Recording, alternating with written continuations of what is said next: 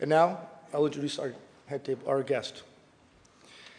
If what many analysts say is true, Ontario could be on the brink of one of the most dynamic and dramatic turnarounds in recent history. On the heels of record job losses, 2009 provincial budget has set out $32.5 billion for infrastructure spending and nearly 700 million for skills training. The government says this investment will preserve or create more than 300,000 jobs over the next two years. Then there's tax reform. Ontario is moving ahead with huge corporate tax cuts on investment, and it's harmonizing the PST and the GST. These measures, the experts tell us, could make Ontario one of the most competitive jurisdictions for the new investment in the industrialized world, and could ultimately lead to a net of 591,000 new jobs over the next 10 years. A few weeks ago, Premier McGuinty announced a bold new green energy initiative with Samsung Group of South Korea. Some will say that it's controversial for a lot of reasons, but no one is disputing that this deal and the Green Energy Act that was passed last spring stand to make Ontario a North American leader in green power generation and technology, creating as many as 50,000 jobs in the sector. High tech, high knowledge, high paying jobs are good things, and we certainly want them here in Ontario. But will we have the qualified people to fill them? Our guest today has given that question a lot of thought. He was one of five members of the Labour Market Information Advisory Panel, part of the Forum of Labour Market Ministers chaired by Don Drummond, Senior Vice President, Chief Economist of the TD Financial Group.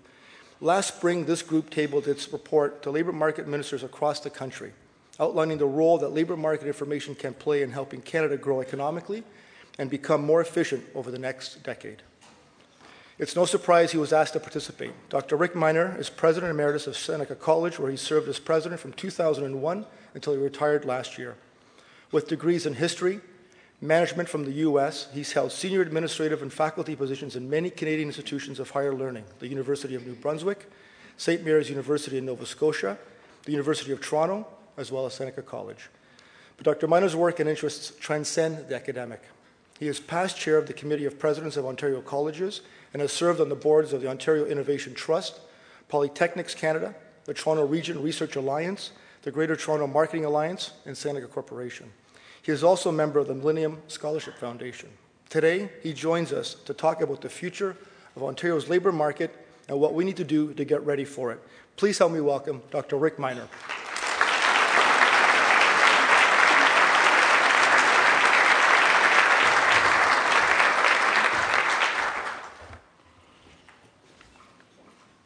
Thank you very much, John.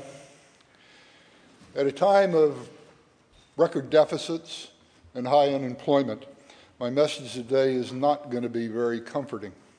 It's like going to your doctor and having her tell you, I've got some good news and bad news. And you say, Well, what, what's the bad news? Test results are back. You got the disease. You're going to die. What could possibly be good? You're a little healthier than most others. There may still be time for a cure. So let's start with the conclusions. We have two megatrends emerging first, an aging population, and second, a movement from a labor to a knowledge economy. Both are widely accepted, but today will be the first time the two trends are put together because they have been looked at quite separately, which is not the case. Be prepared. The union is frightening. For unless we take some decisive action, our social fabric and economic strength is in jeopardy. The new norm will be people without jobs and jobs without people. If these two trends continue unabated, there will be hundreds of thousands of people that lack the skills to get the jobs that are available there will be 700,000 of them in the next 10 years. This, combined with our traditional unemployment rate, will put the total unemployed in excess of a million. It gets even worse. At the same time, there will be over a million job openings that will go unfilled because there's not enough skilled people to fill them.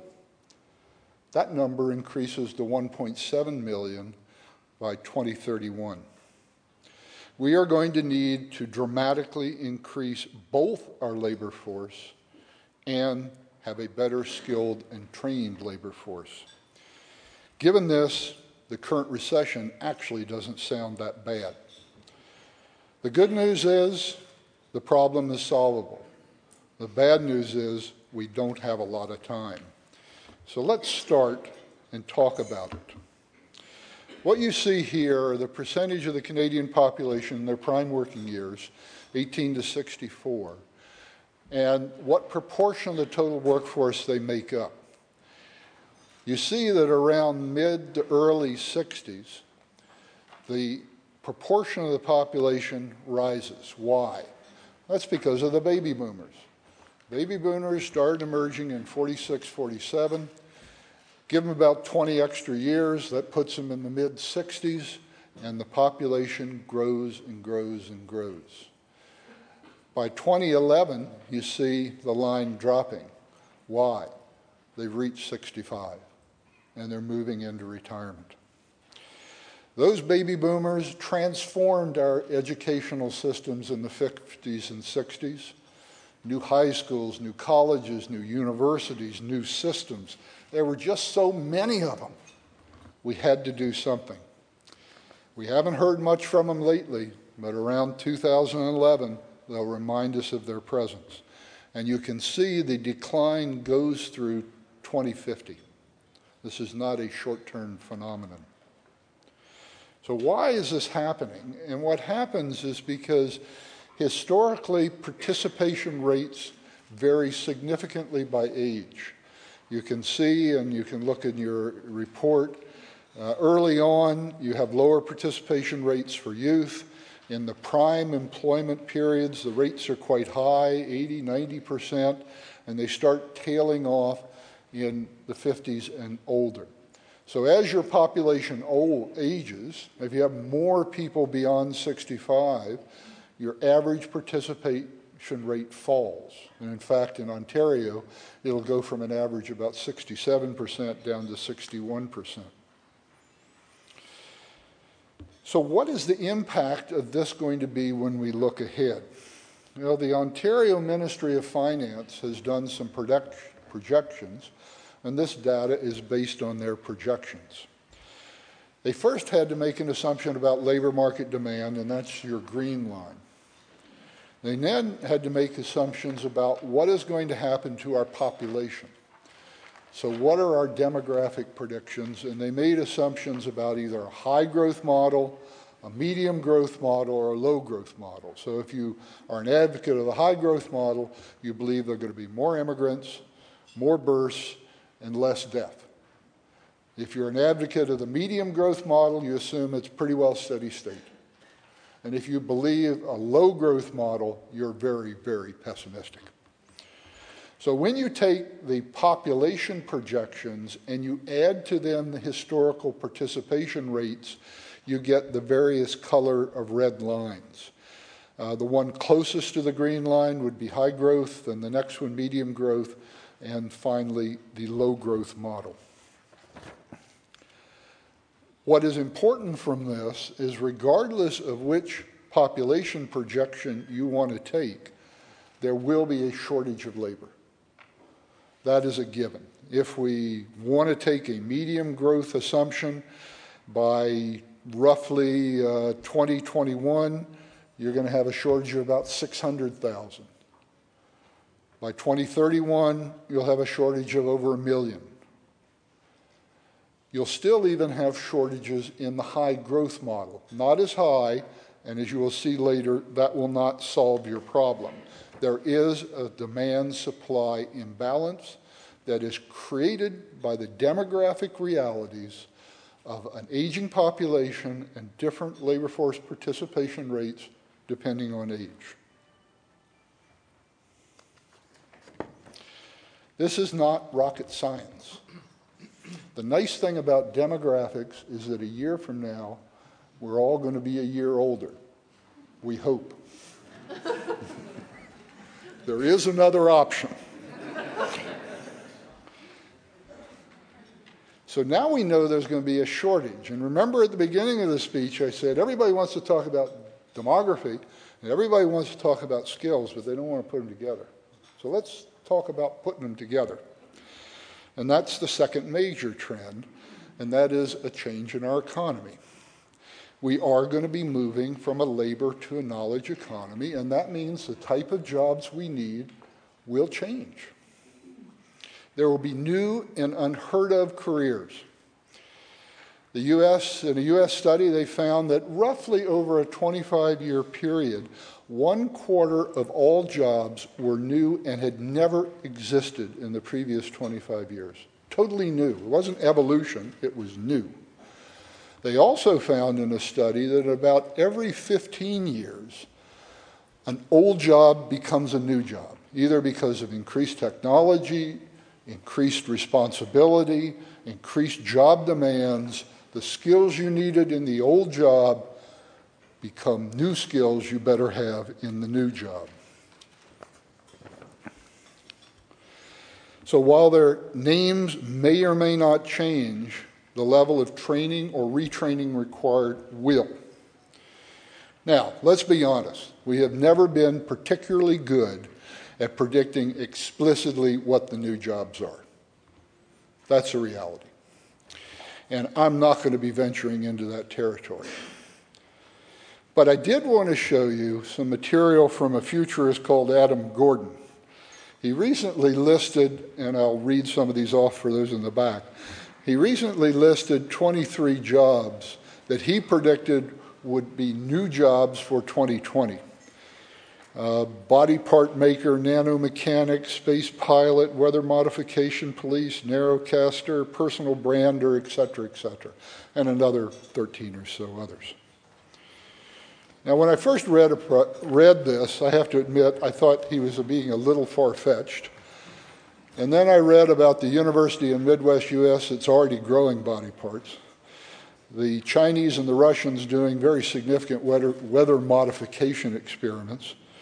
Uh, Virgin Airlines announcing that there will be space flights for the public in the next decade. And like many of us in this room, I've been paying particularly close attention to the memory augmentation surgeon. I think that's our salvation. So we haven't been particularly good about predicting the explicit jobs, but we have been pre- pretty good at predicting whether they're going to need higher levels of education. And if you look at Gordon's list, at least the ones I've shown you here, I think you'd be hard pressed to assume that these could be easily handled by somebody with a high school credential. You're going to need some level of education beyond high school.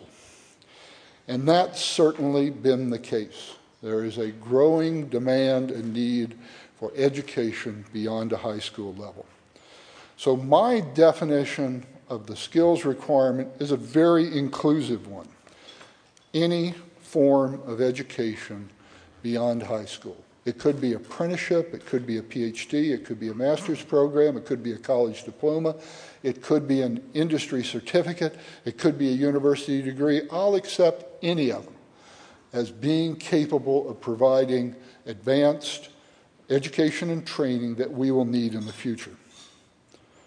So then the obvious question is how much? This is, a, this is an issue that many people have tried to address, and I want to give you some sense of where they're coming down. A couple years ago, Human Resource and Skills Development Canada said the new jobs will require 65%, 65% of the new jobs will require higher level of training. Ontario Ministry of Education pegged the number at 81. Canadian Council on Learning said no, 67. There are two BC studies in the last decade that put the number at 75 to 76, and there's a recent U.S. study out of the Obama administration that put it at 78. Yes, there's some range, but all predict more. So I had to make some assumptions, and in making those assumptions, I assumed very conservative estimates. I said, let's assume that for now, we need the lowest number. And let's assume 25 years from now, we need the highest number. I think that, personally, think that's defensible. May there be some variation? Yes, there may be some variation, but I think it is defensible. So now we have a chance to bring our two megatrends together. The red you see is the same as the labor shortage you saw on the earlier slides. The green and kind of burgundy or brown are the implications of moving to a knowledge economy. And the frightening thing you get, and this is a medium population growth, is that you end up with a whole bunch of people, that's the green line, that do not have the skills necessary to be employed. And you have even more people, the brown burgundy line, of employers who have vacancies that can't be filled because the skills don't exist. So by 2021, we'll have a shortage of over 700,000 in labor force participation rates. And remember again, that includes people uh, in the labor force participation rate, it always includes unemployed. So we'll have over a million people in that category. We can look further ahead, 2016, we'll see that in terms of unfilled vacancies, there's 800,000. It goes to 1.3 million by 2026, 1.7 million by 2031. So we have the worst of both worlds. Significant high social cost due to increased unemployment and a sputtering economy because we don't have the skills necessary to run the economy we want. Some would say, ah, oh, we can solve this if we only achieve our high unemployment, our high population projection. Partly they're right, and this is the analysis if you assume a high population. The red again is the difference between supply and demand. That number shrinks. So you, you have less of a problem with numbers. But what you can see, you actually have more of a problem in terms of people who are unemployable because they don't have the skills necessary. So simply growing the population is not the panacea. We have a two pronged problem. We need to both increase our labor force and to have higher levels of education and training. Be forewarned, there are no silver bullets. This is a complex and difficult problem requiring early attention and dedication. The current recession, ironically, may actually give us a little breathing room. Without change, we are destined to a world without people, people without jobs, and jobs without people. Let's briefly, and the report provides more detail, but let's briefly consider some of our policy options, both at a corporate level and a government level. Many have said increased immigration is our solution. Recent employment history questions that assumption. Stats Canada shows that for the prime employment ages, we have an 88% participation rate. Recent immigrants, those who have been in Canada five years or less, have, an, have a a participation rate of 75%. It takes 10 years for an immigrant to reach a participation rate equal to the average Canadian rate. So, immigration in and of itself is not the solution. We know that immigrants have had trouble because their credentials haven't been recognized, they have not had Canadian work experience, and they may have language skills that need to be enhanced. If we want immigration to be part of the solution, we have to address those issues. Another thing we can think about is looking at areas that have historically had low labor force participation rates on the assumption we could increase that. Aboriginal population would be an example. Regardless of age, the Aboriginal participation rates are at least 10% below what we would find elsewhere. If we look at peoples with disabilities, on average, they are 25% below participation rates, and depending on the disability, it can be as high as 50%. Let's go back to our participation rates. There are two other options, and there will be some controversy on these. Can we increase our youth participation rate? So, why is it low? And the reason it's low is because they're in school and we want them to be in school. We know we need to increase the level of training. So we don't want to take them out in school. But can we accelerate that process?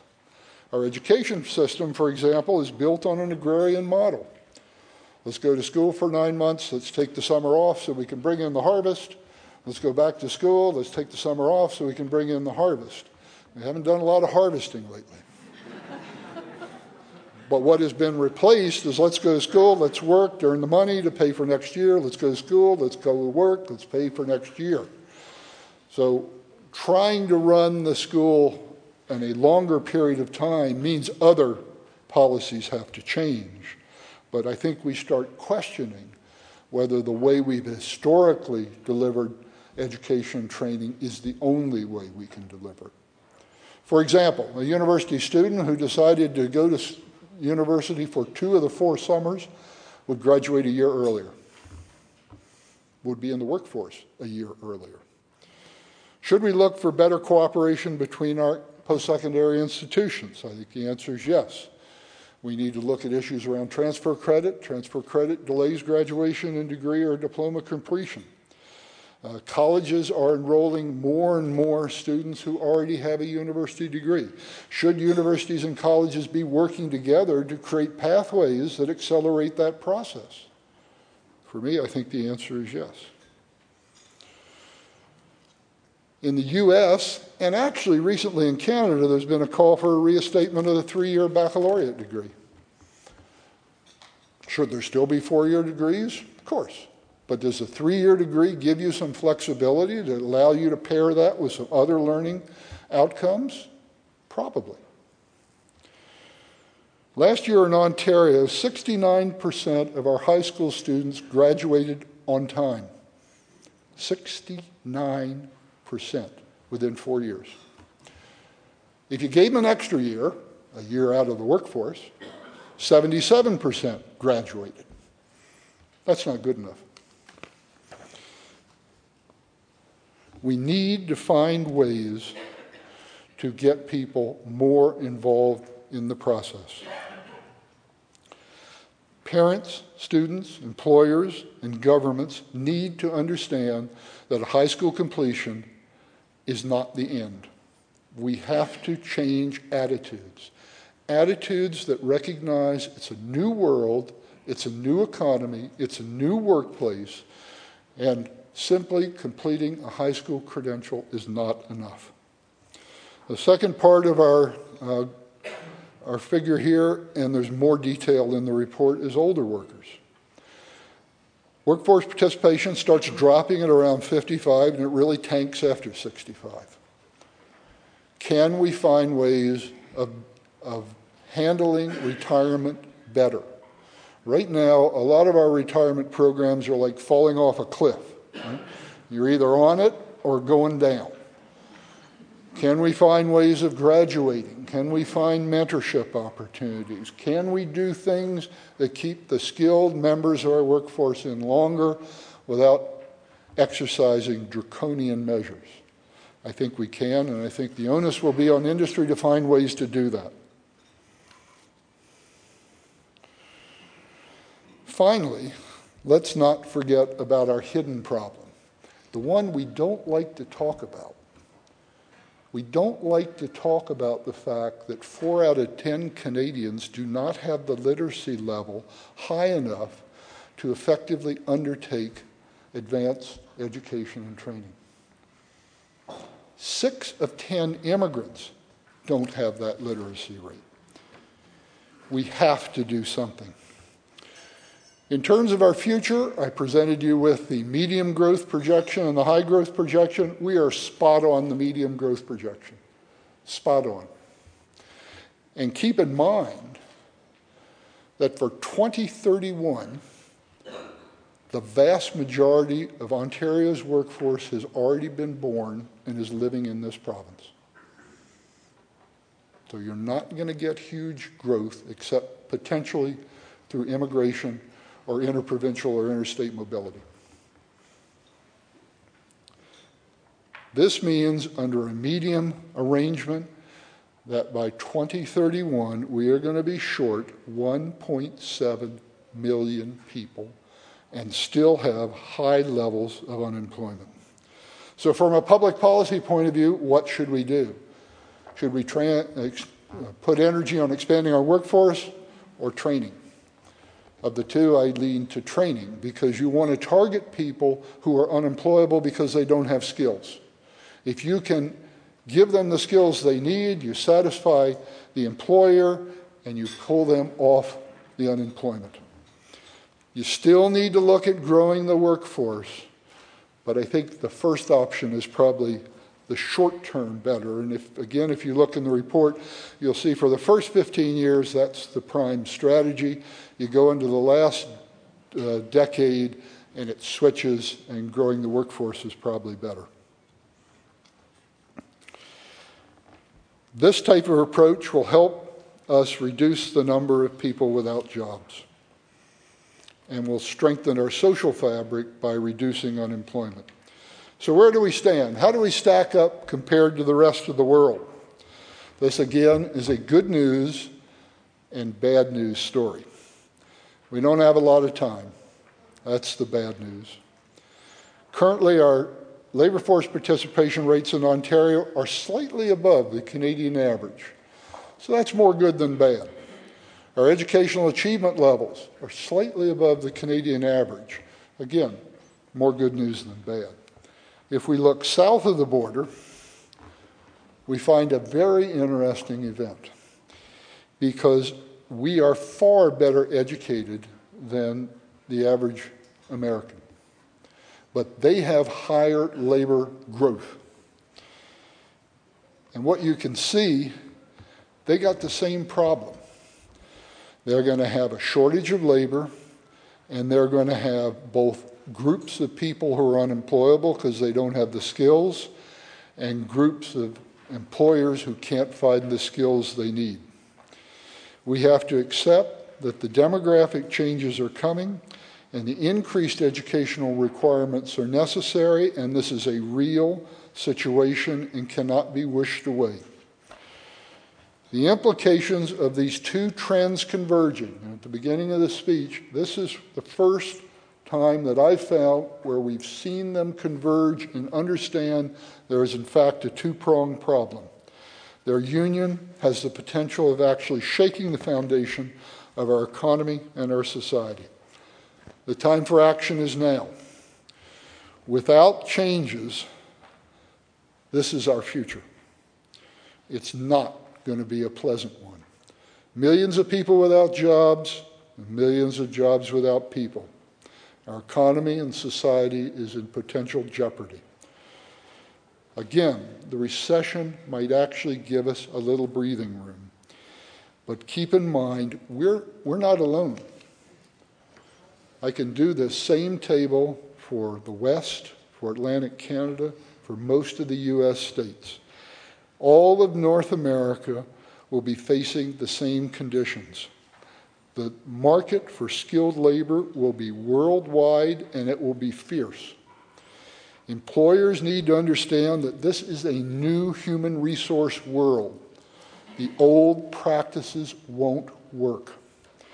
The industries, the countries, the provinces, the states that understand this shift and proactively prepare for it will have a significant advantage, both economically and socially. What is Ontario going to do?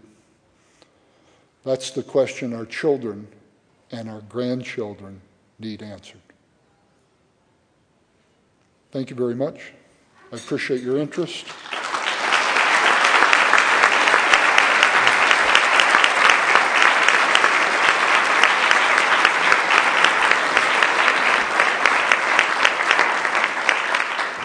I believe we have some time for questions, and I'm told there's a couple mics around the room, and uh, as long as they're not too hard, right?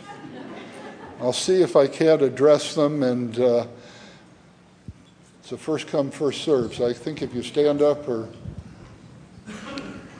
Thank you, Dr. Miner. Very interesting presentation. I'm wondering if you could talk about productivity and how that works into the equation. Yeah. Um, it really, it, the, the problem is there are many ways of solving the issue. What you have to be careful of is that you solve the problem one way and create another problem. So, productivity in and of itself is not the panacea. Yes, do we want to be a more productive economy? Absolutely. Uh, is that good for us? Absolutely. But if we're more product, productive without doing it in such a way that it in fact strengthens our human capacity